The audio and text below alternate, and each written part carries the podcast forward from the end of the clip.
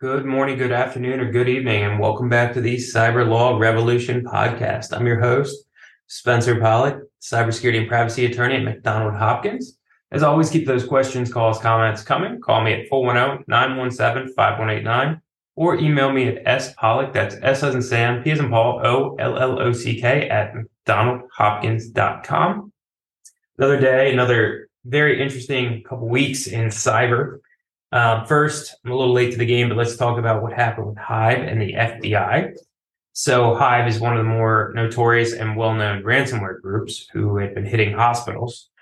Uh, the FBI, in conjunction with some international partners, were able to take down their website.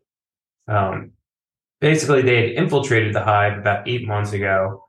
They had recovered keys where they were giving keys for decryption to victims um, and then gathered enough intel over the course of that time to take down the website. Um, this is kind of twofold why it's important. You know, it's important because we want to be taking down these websites. We want to be getting rid of these nefarious threat actors and how they pump out the extortion that they're using. But on the other side, I don't believe there was any arrests made.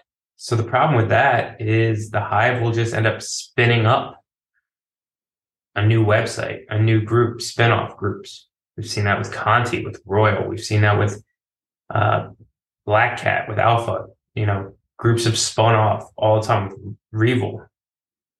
So it's good to take down the websites. It's great to be able to share these encryption keys with victims to allow them to get up, back up and running.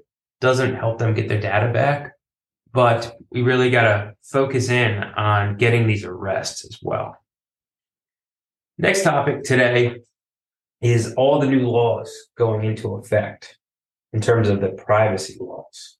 So, as we've talked about, the CCPA and GDPR have led the way. California Consumer Protection Act and the Global Data uh, GDPR, Global Data Protection Regulations. Um, after that, we've seen several states enact similar privacy laws because there are no federal laws. So these privacy laws basically set some standards for companies and how they need to be treating personal information. It creates rules where people are allowed to opt out, request for deletion, request for modification, request for access to their information.